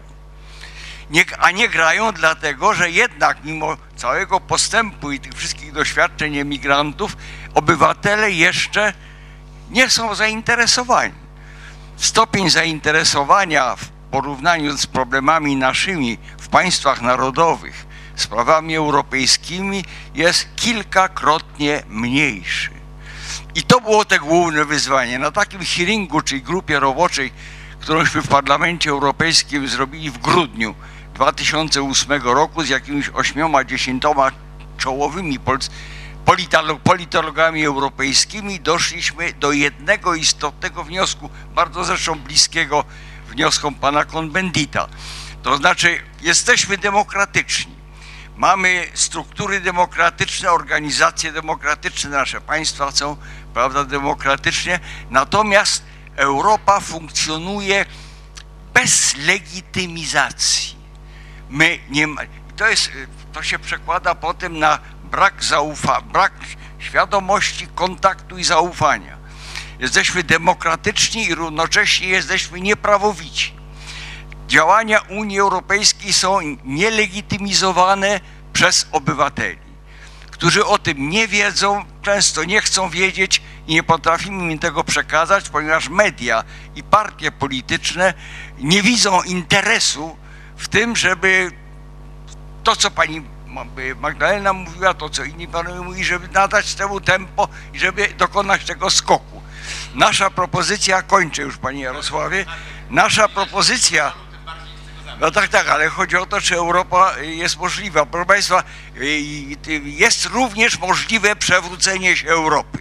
Nie przez Grecję i Cypr, prawda, a nawet nie przez, oczywiście przez nasze budżety, ale może się, możemy się przewrócić przez implozję. Pamiętajmy, ustroje komunistyczne w dużym stopniu zawaliły się przez implozję, przez wewnętrzne przewrócenie się biernych kompletnie obywateli, biernych ludzi wobec systemu. My możemy się też znaleźć w tej sytuacji, dlatego że, nasi, że nie mamy aktywnych obywateli. W związku z tym y, wyzwaniem jest, jak praktycznie y, tak ożywić nasze, nie będę już mówił z tego szczegółowo, zresztą opublikowałem w Gazecie Wyborczej cały ten nasz projekt. Polega on na tym, żeby podjąć, zwłaszcza internetowo, zwłaszcza internetowo, wielką akcję w stosunku w skali co najmniej milionowej, prawda, żeby wprowadzić element dialogu pomiędzy Komisją i Parlamentem Europejskim a obywatelami i stworzyć tego rodzaju ruch i tego rodzaju fakty, żeby obok te media i te partie polityczne też z konieczności musiały się kręcić wokół tych, negocy- tych konsultacji, pytań i odpowiedzi, które internetowo można między obywatelem a Unią Europejską zacząć. E, Tymczasem nikt nie pod... Uwaga, grupa liberalno-demokratyczna uchwaliła ten nasz projekt. Prawda? Miałem zawarte wstępne porozumienia z panem Lamasurem z, e, z Hadecji i, i z panem Swobodą i z panem Sewerinem e, z socjalistami. Zabrakło czasu. W moim przekonaniu Komisja Europejska w pełni świadomie robiła wszystko, żeby zablokować ten projekt, bo to dla nich byłby ogromny kłopot. Dziękujemy bardzo. Pan Marcin Święcicki. E, Proszę Państwa, ja, ja w pełni podzielam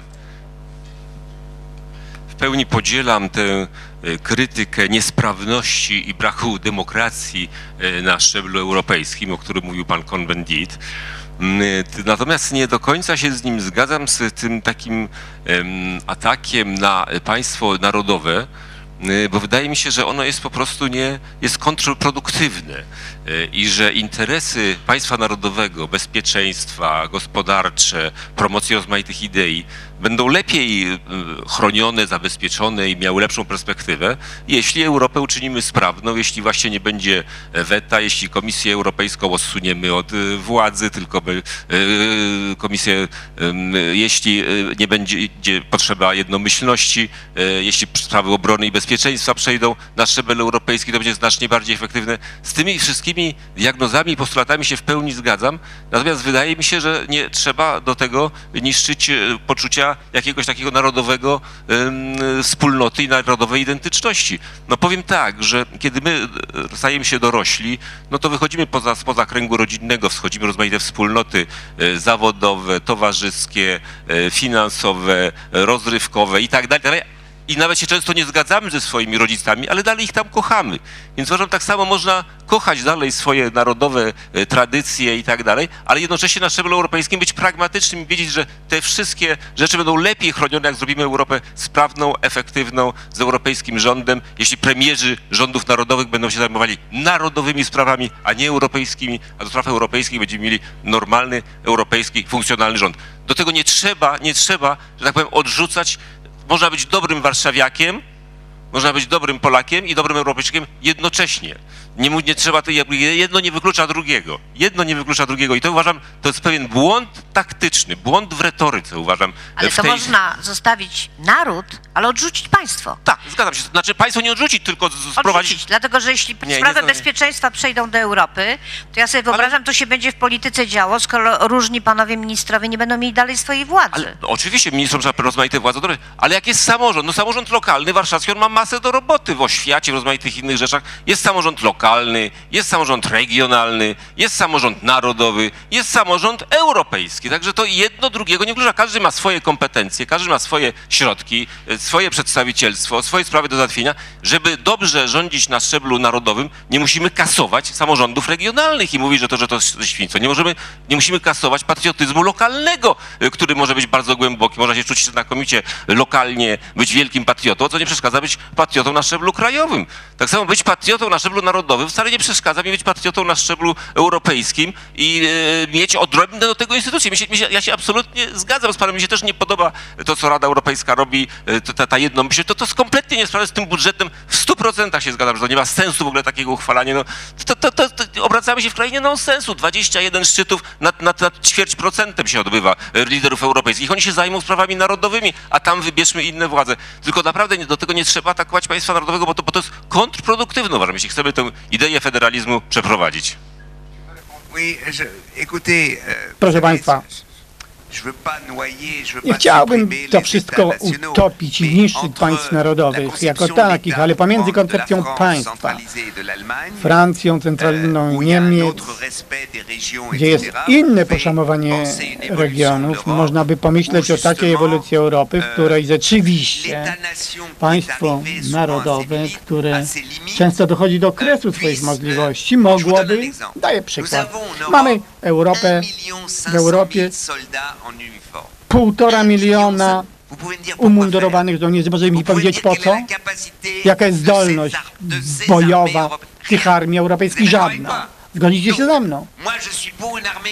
Ja jestem na rzecz armii europejskiej, możliwej w dzisiejszym świecie zrealizowania. 300 tysięcy żołnierzy, którzy są przeszkoleni. Ale jeżeli chcecie tam mieć, powinniście mieć inną strukturę demokratyczną.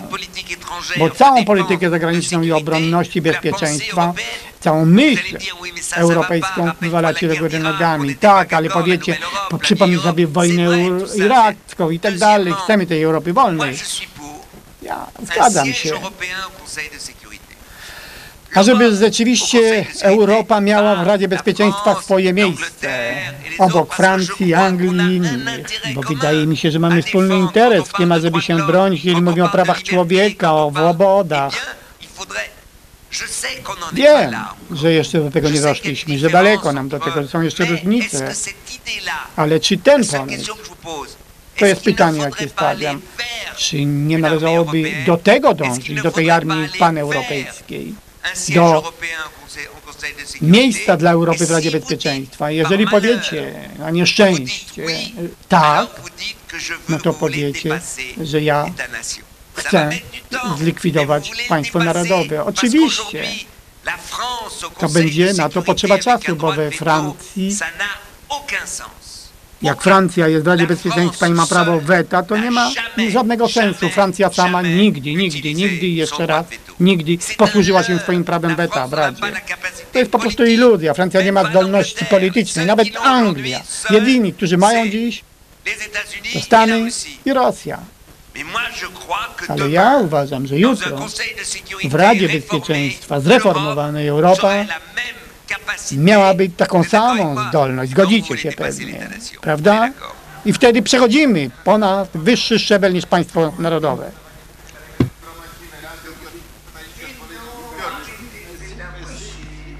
E, Dzień dobry, Agnieszka Grzybek. Impossible n'est pas français.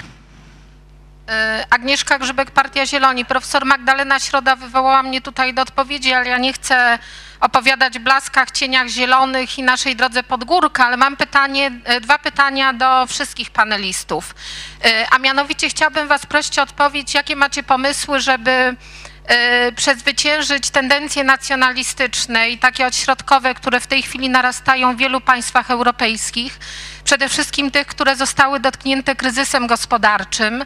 E, A są to tendencje o tyle niebezpieczne, że przede wszystkim one bardzo mocno są związane z coraz silniejszymi tendencjami eurosceptycznymi, które w ogóle zaczynają podważać czy kwestionować sam projekt europejski.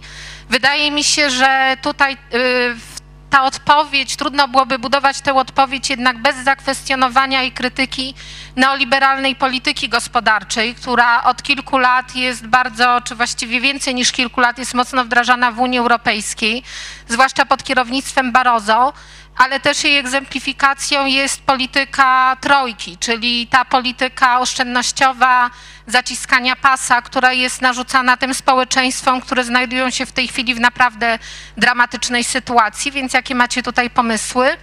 E, A druga sprawa, tu już został poruszony wątek deficytu demokracji w Unii Europejskiej i to, że Unia Europejska wciąż wydaje się bardzo odległym e, projektem obywatelom, obywatelkom, ponieważ ludzie nie czują się zaangażowani w sprawy europejskie, czy też nie mają poczucia, że mogą wywierać wpływ.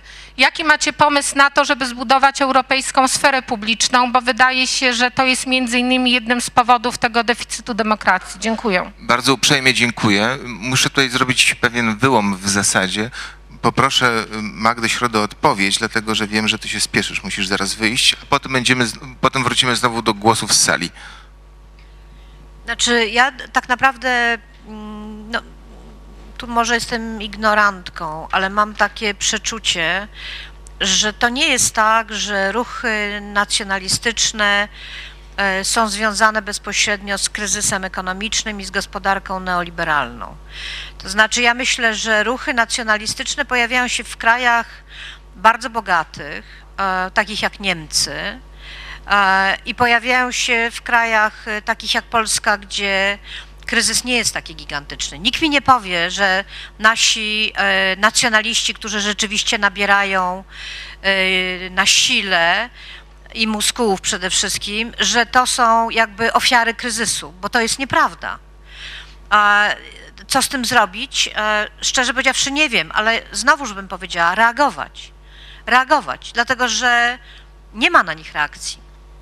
W różnych miejscach pojawiają się, nie ma na nich reakcji, wprost przeciwnie, raczej jest taki koniunkturalizm. No to zamkniemy wykład, to nie dopuścimy, to się przeniesiemy w mniejsze e, pomieszczenie. Ja myślę, że trzeba, że trzeba na to stanowczo reagować. Natomiast oczywiście jeśli chodzi o pogłębienie de demokracji, czy wytworzenie tej tak zwanej e, sfery publicznej, czy tej opinii publicznej europejskiej, no to ja myślę, że od tego, znaczy, że, to zależy również od europejskiej woli politycznej. To nie może powstać tak od po prostu, że ludzie się skrzykną i będą tworzyć taką, taką opinię.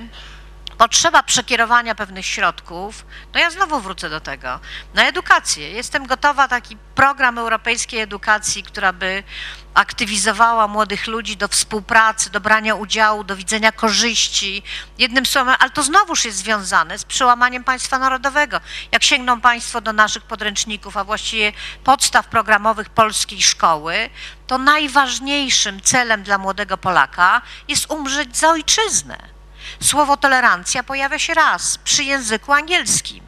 Szkoła jest tak ukształtowana, że kształtuje nas, znaczy wychowuje nas w modelu XIX-wiecznym cały czas, a jak Państwo wiedzą, są ruchy w Polsce, które chcą ten model pogłębić, ponieważ chcą więcej narodowej historii, chcą więcej XIX-wiecznego patriotyzmu.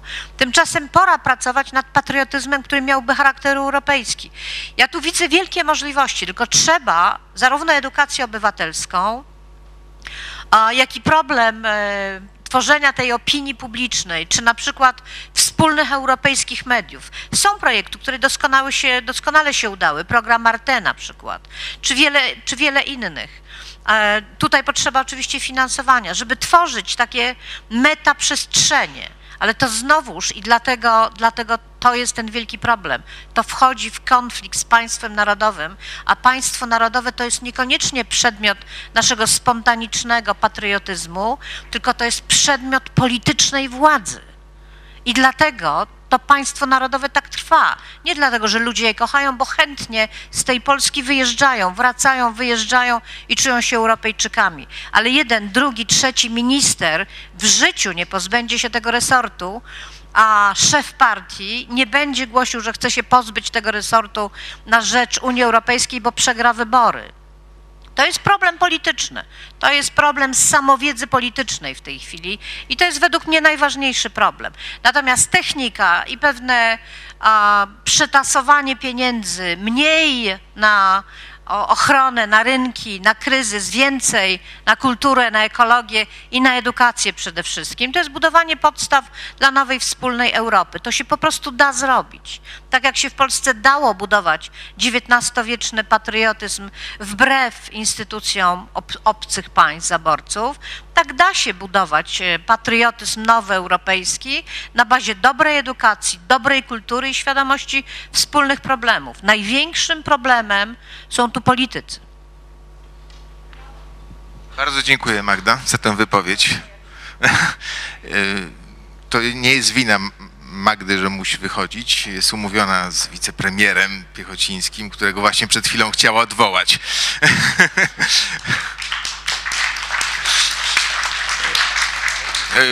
Proszę o kolejne pytania.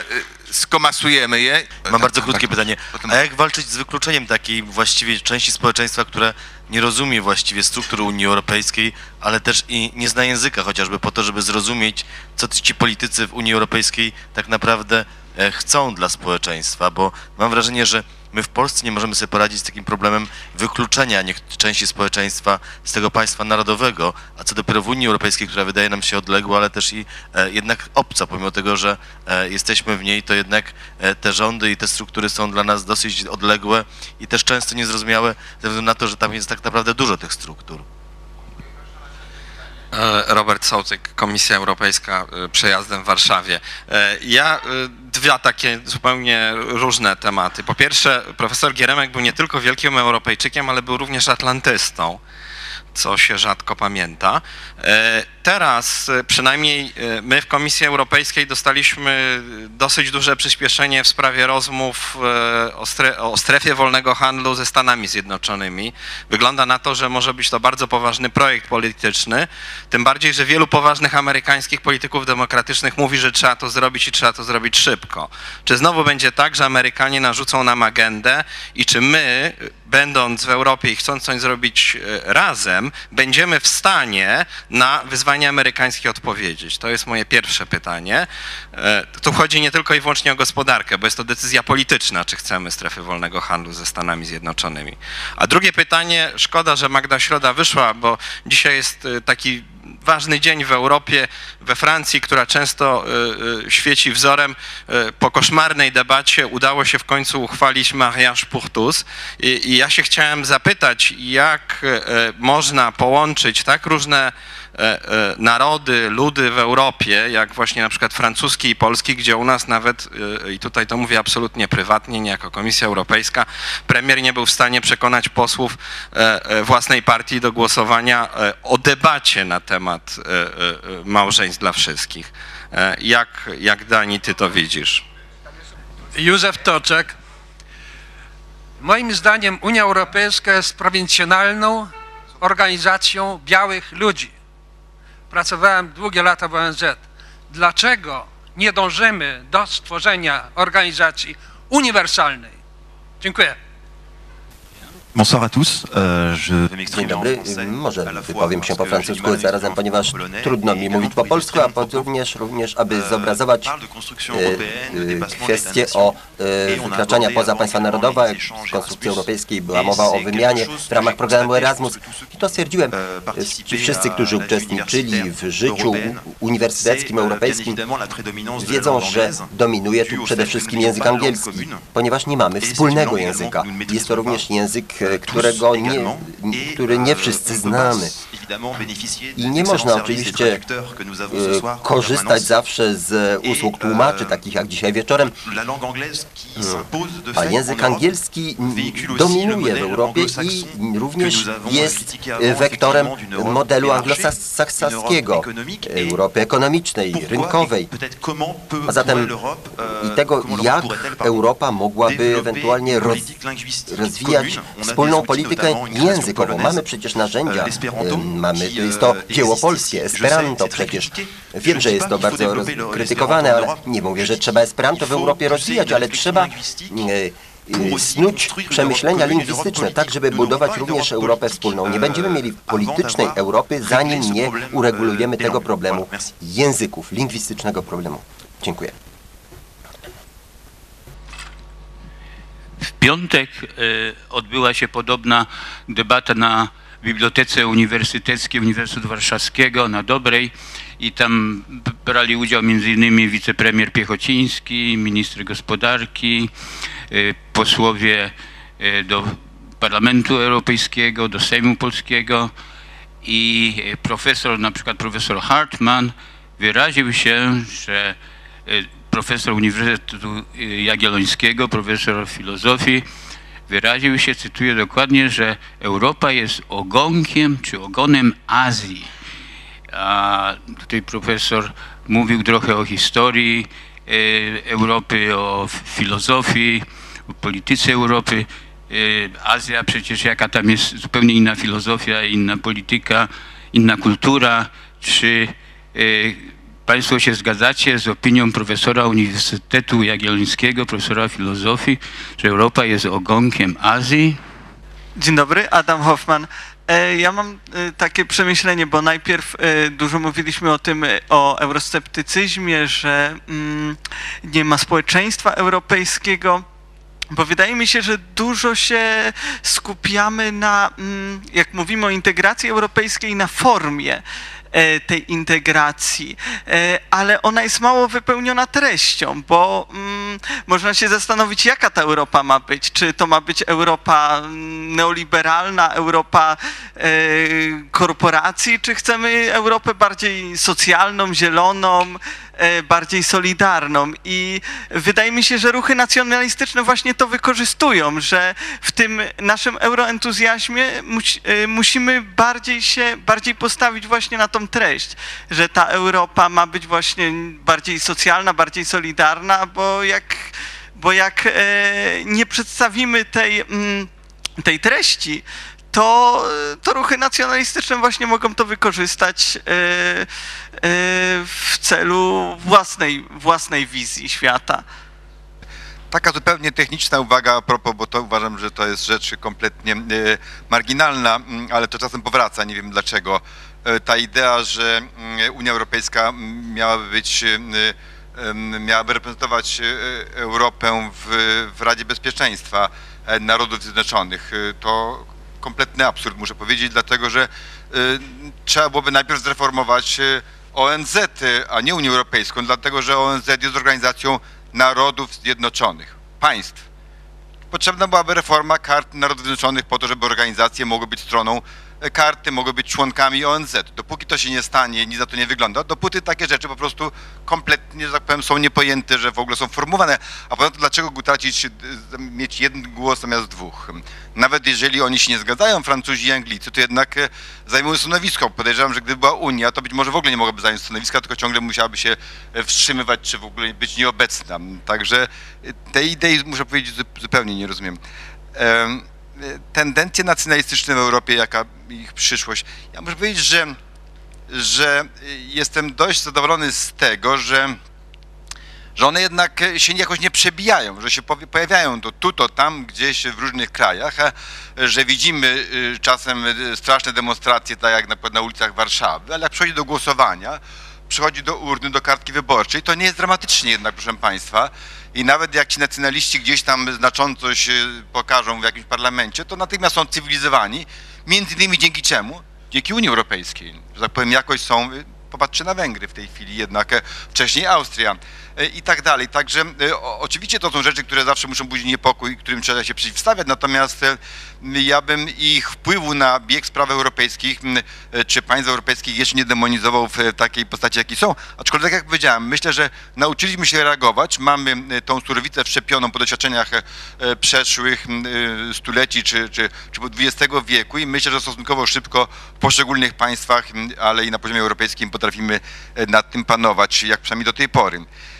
To rzeczywiście dobrze, że pan na to wskazał, że mm, pan, e, że profesor Geremek był zarówno atlantystą, jak i Europejczykiem, jeżeli chodzi o jego światopogląd polityczny.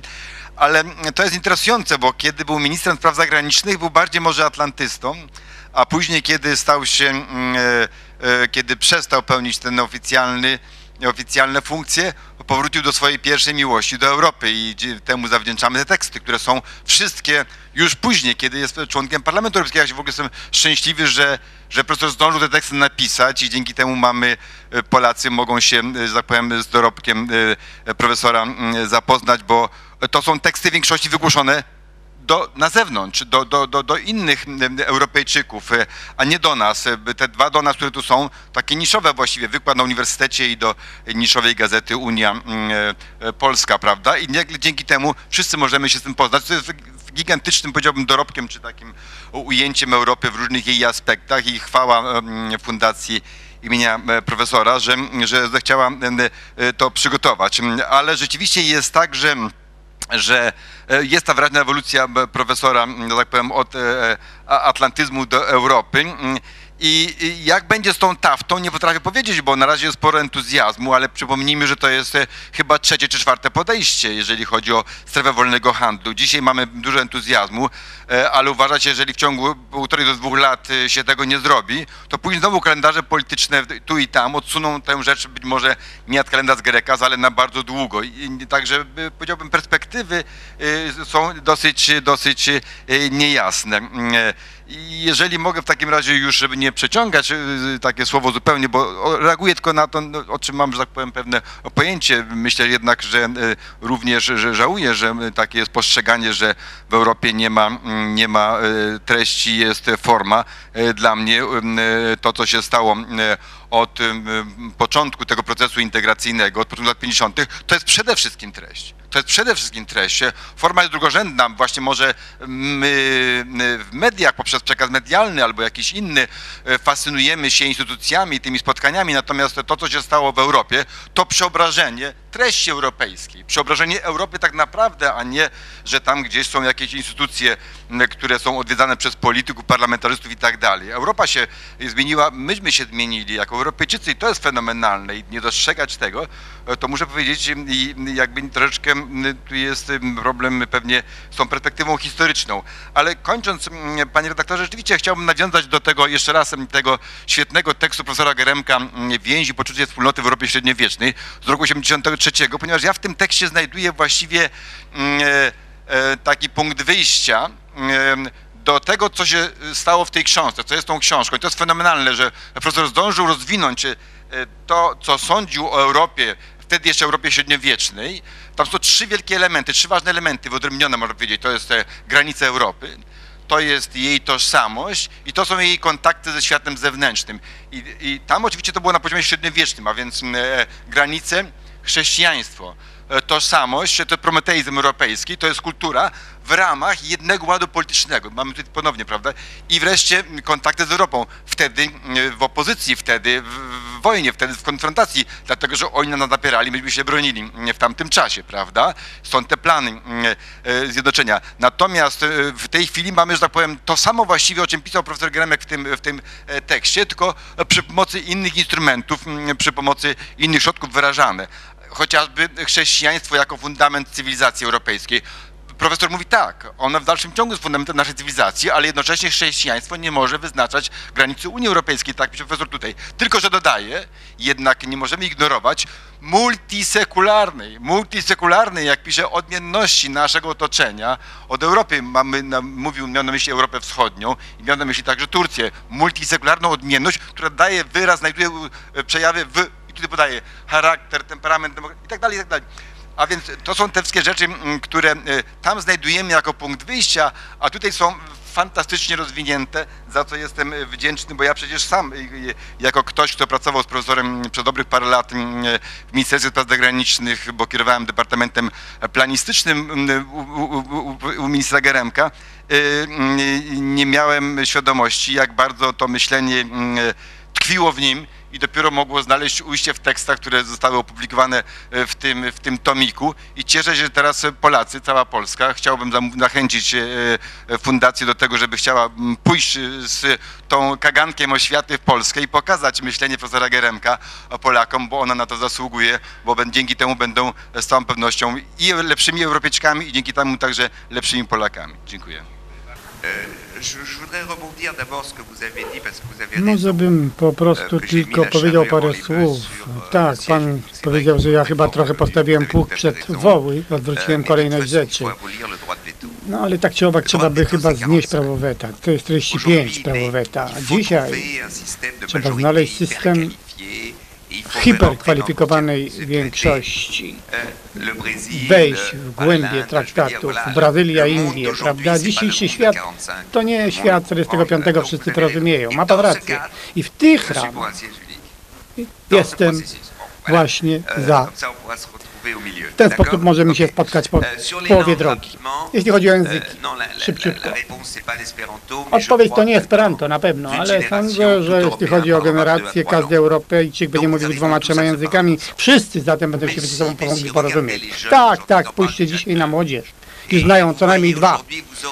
Dzisiaj No będzie taka sytuacja, że będzie polski, angielski, jedni będą mówili po angielsku, inni po niemiecku, inni po francusku i ponieważ w Polsce jest wielu katolików, jeżdżą do e, Włoch, nauczą się włoskiego i wszystko będzie dobrze. Zobaczycie, wszystko będzie na piękne na tym pięknym świecie. Dzisiaj, oczywiście, trzeba uważać. Trzeba spróbować dokonać projekcji siebie na 30-40 lat do przodu. Będziemy się uczyli dwóch, trzech języków jakimiś innymi metodami. Dla mnie to prawda, co powiedziane zostało o językach, ale w perspektywie ja nie widzę tego jako wielki problem. Sądzę. Jeszcze jedna rzecz i na tym skończę. Europa źle się miewa, bo jest neoliberalizm. To prawda i nieprawda. Czy mo nie mogę definiować tworu politycznego jego treścią. Polska jest dobra, bo jest lewicowa, dzisiaj socjalistyczna? Nie. Polska dzisiaj jest neoliberalna. A więc to zależy od większości, od głosowania. Macie Francję. No cóż, Sarkozy był kim? Hollande kim? Jeżeli znajdziecie odpowiedź, to mi wyjaśnijcie, bo to mnie bardzo trudne przychodzi zrozumieć. I dlatego, żeby zrozumieć przestrzeń daną polityczną, dla mnie to Gary Kasparow mi to wyjaśnił. 3-4 lata temu byłem w Moskwie z delegacją Zielonych Europejskich zwiedzaliśmy różnych, różnych dysydentów w Rosji, w tym Gary'ego Kasparowa. Dyskutowaliśmy całe popołudnie na różne sprawy, jak się z geniuszem dyskutuje. To człowiek tak maleńki się staje, prawda? Jeden z największych graczy w szachy w świecie, szachistów. Dyskutowaliśmy o demokracji w Rosji, o innych sprawach i powiedział mi wieczorem, zjemy kolację razem. I na kolację sprowadził Limonowa. Limonowa, który jest bolszewikiem nacjonalistą. No i mówi, proszę, pan Limonow. Aha, no dobra. Widzisz, Dani mi mówi, Limonow i ja. mamy zupełnie odmienną koncepcję Rosji, ale zgadzamy się dzisiaj obaj, że potrzebny jest w Rosji wolny parlament. Limonow i ja bijemy się o ten wolny parlament po to, żeby móc siedzieć po przeciwnych stronach sali na tym parlamencie. I ja dzisiaj chciałbym Europy, gdzie by byli neoliberałowie, inni ekologowie, którzy mogliby, w zależności oczywiście od przebiegu procesu demokratycznego wpływać w taki czy odmienny sposób na Europę. Nie możemy natomiast powiedzieć, że jestem za Europą, jeżeli jest ekologiczna i przeciwko Europie, jeżeli jest neoliberalna. To nic nie znaczy, bo to zależy od większości. Na tym polega demokracja. Ja rozumiem, że to krępujące, bo jest tyle ludzi, którzy głosują, chcą głosować. Nie możemy zdefiniować tego treścią. Trzeba powiedzieć, dzisiaj kryzys europejski związany jest również z kryzysem neoliberalnym liberalizmu, że ramy Europy, decyzje nie są wyposażone w to, żeby udzielić odpowiedzi na ten kryzys. I kończę. Dzisiaj ten podział lewica-prawica już nie działa. W sferze socjalnej, tak. Rozdziału dóbr, tak. Rynek jest cały, prawda jest państwo. Są różnice.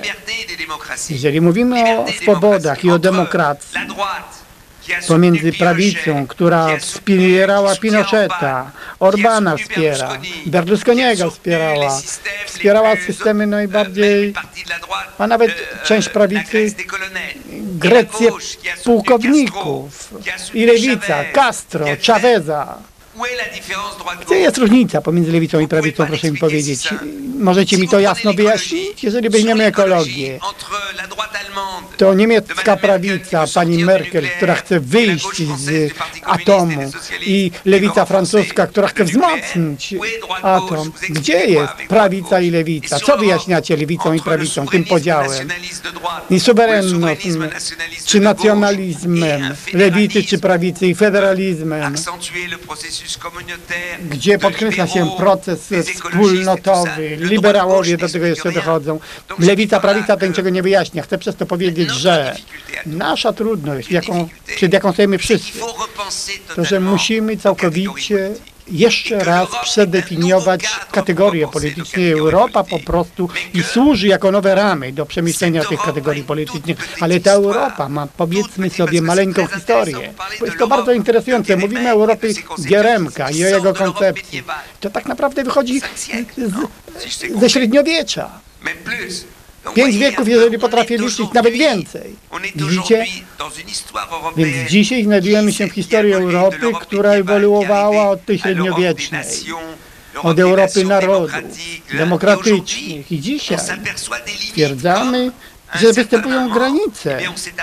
Tak jak kiedyś stwierdzono, gdzie są te granice pomiędzy niewielkimi państewkami. W odniesieniu do globalizacji, problem państw europejskich, taki sam problem tych małych królewek, królewstw w świecie.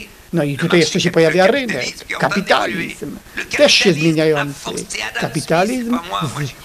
zmusił Adama Smitha, ja niczego nie rozumiem z tej ekonomii, ale Smith powiedział, że państwo jest strukturą konieczną po to, żeby regulować kapitalizm, ale dzisiaj potrzeba innej struktury, żeby regulować globalizację.